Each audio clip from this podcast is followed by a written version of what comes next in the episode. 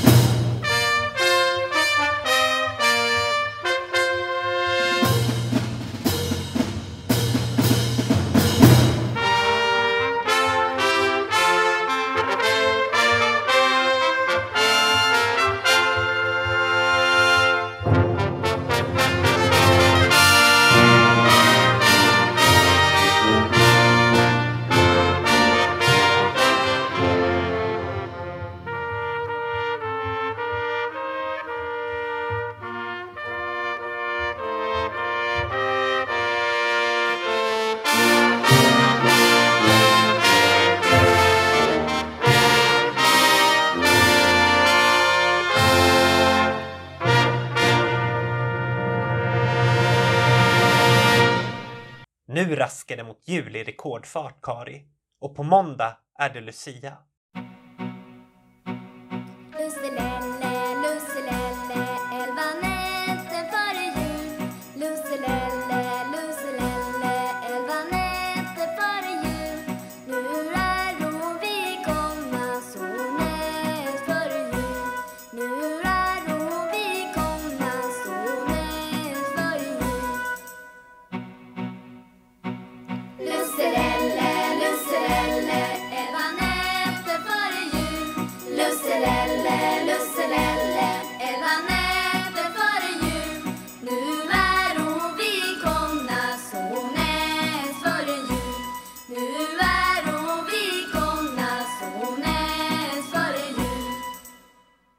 Fast Gustav, först är det ju tredje advent. Imorgon den 12 december.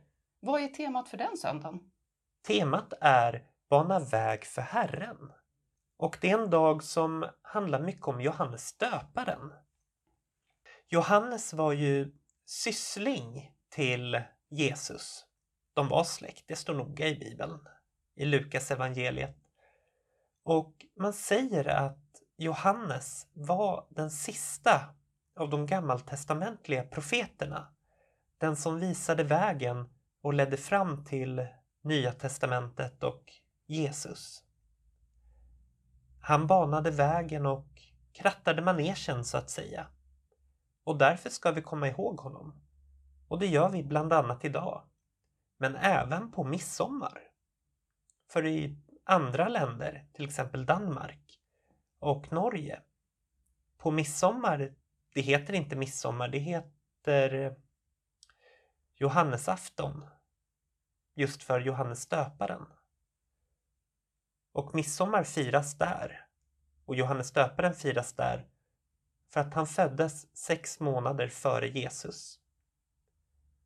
För att vi måste också komma ihåg vad som ledde fram till var vi är. Hur kom vi hit? Och vad ledde fram till Jesus? Man kan ju inte sluta bara vid början av tomten. Man måste ju även ta med den sista biten fram till dörren. Så sant. Och visst var det så att Johannes uppmanade människor att omvända sig? Han uppmanade människor till att omvända sig och att tro på budskapet. Budskapet då om Guds lamm, om frälsaren som kommer. Och var noga med att poängtera att han syftade på Jesus.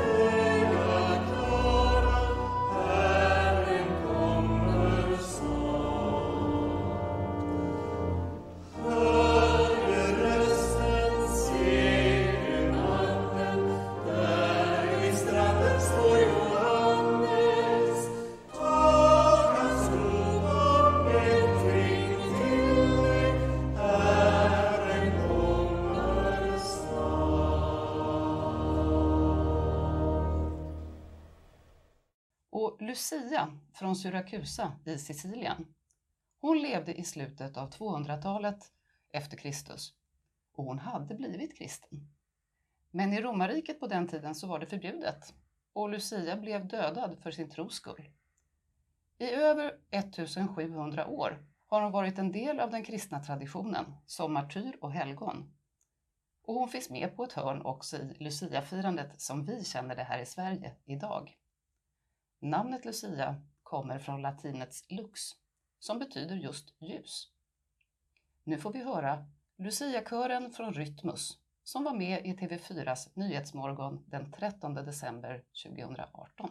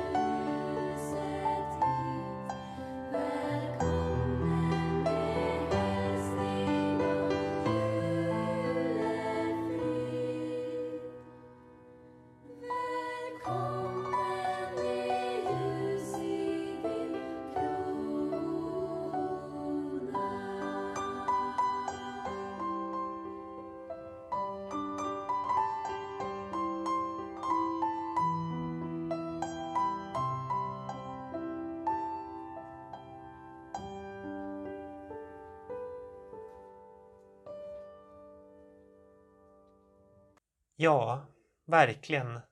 Natten är ju mörk nu på nätterna.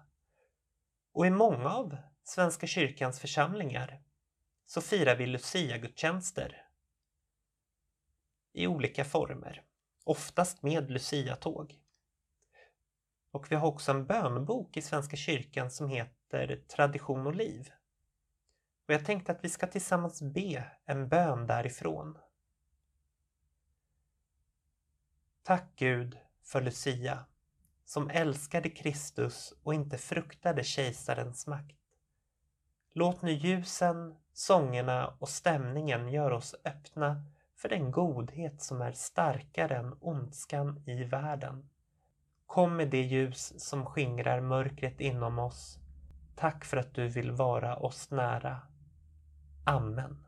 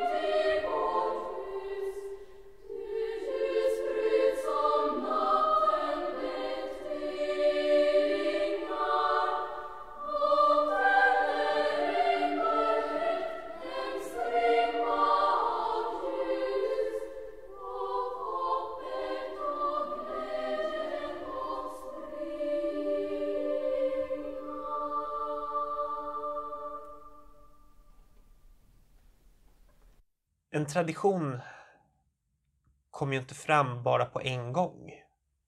Kari, när ungefär uppstod Lucia-traditionen i Men- Sverige Du menar med Lucia-tåg och det? med Lucia-tåg? Eh, ja, den här traditionen med den vitklädda och ljusbärande lussebruden. Den växte fram lite pö om pö under 1700 och 1800-talen. Först naturligtvis i mer välbeställda och utbildade kretsar och så vidare. Stjärngossetraditionen, den har rötter i kristna julspel om de tre vise männen.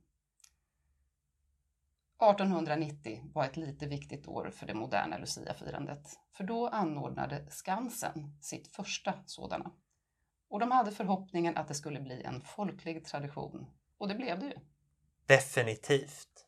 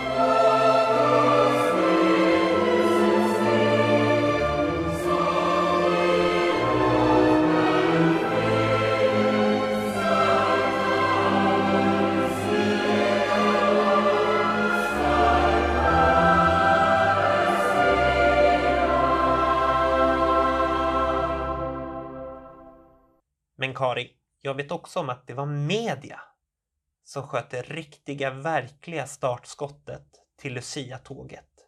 Till dagens Lucia-tåg. Texten till Natten går tunga fjät, som vi nyss hörde, en väldigt klassisk Lucia-sång. Den skrevs först år 1928 och bara året innan, 1927, så hade Stockholms Dagblad utlyst tävlingen Årets Lucia. Och där hade vi det första offentliga Lucia-tåget enligt historien och sägen. Ja, och det var ju liksom media på den tiden i allra högsta grad. Stockholms Dagblad. Och sen har det rullat på. Stjärngossarna och tärnorna, de anslöt efter ett litet tag till Lucia-tåget och så småningom blev det pepparkaksgubbar och tomtenissar och allt möjligt. Och på en del förskolor även Batman och Spiderman. Såklart.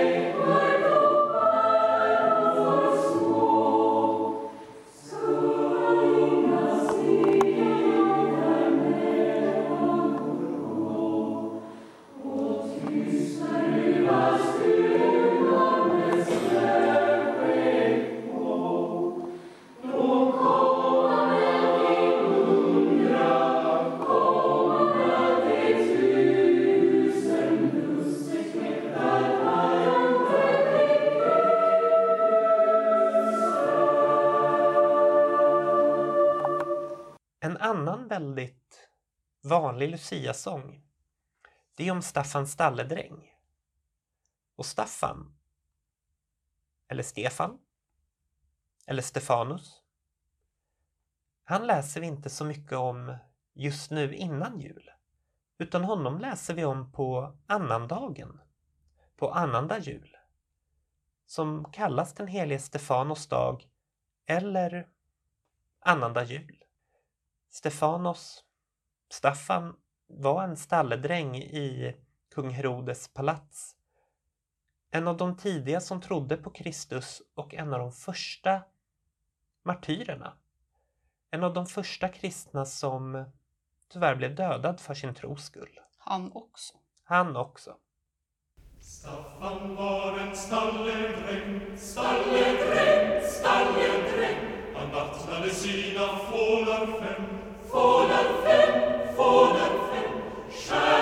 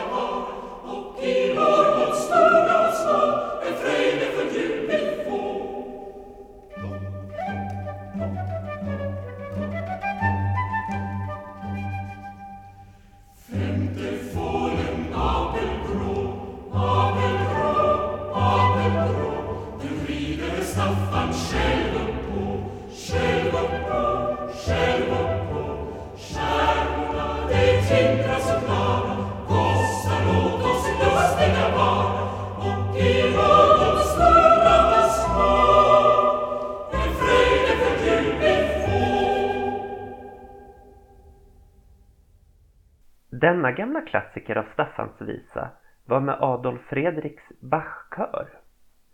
Men Staffansvisor kommer i många varianter och versioner. Och nu kommer den med Sibelius musikakademis elever.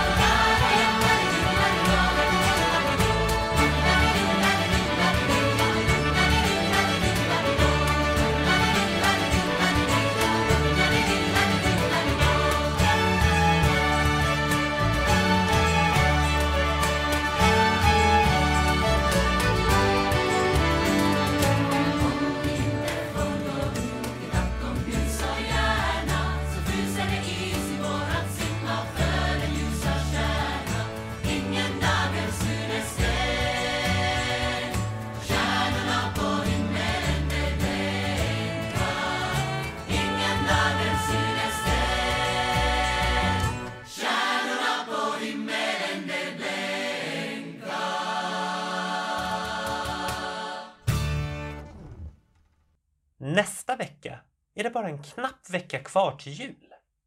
Och då blir det julsånger i massor här i kyrkradion. Och dessutom så blir det julsånger och framförallt Lucia-sånger live på vår Brännkyrka församlings Lucia-gudstjänst i Brännkyrka kyrka. När är den? Den är imorgon på tredje advent. Klockan? 16.00. Barnkör och ungdomskör. Det blir vackert. Ingen motettkör? Ingen motettkör. Men barnkör och ungdomskör.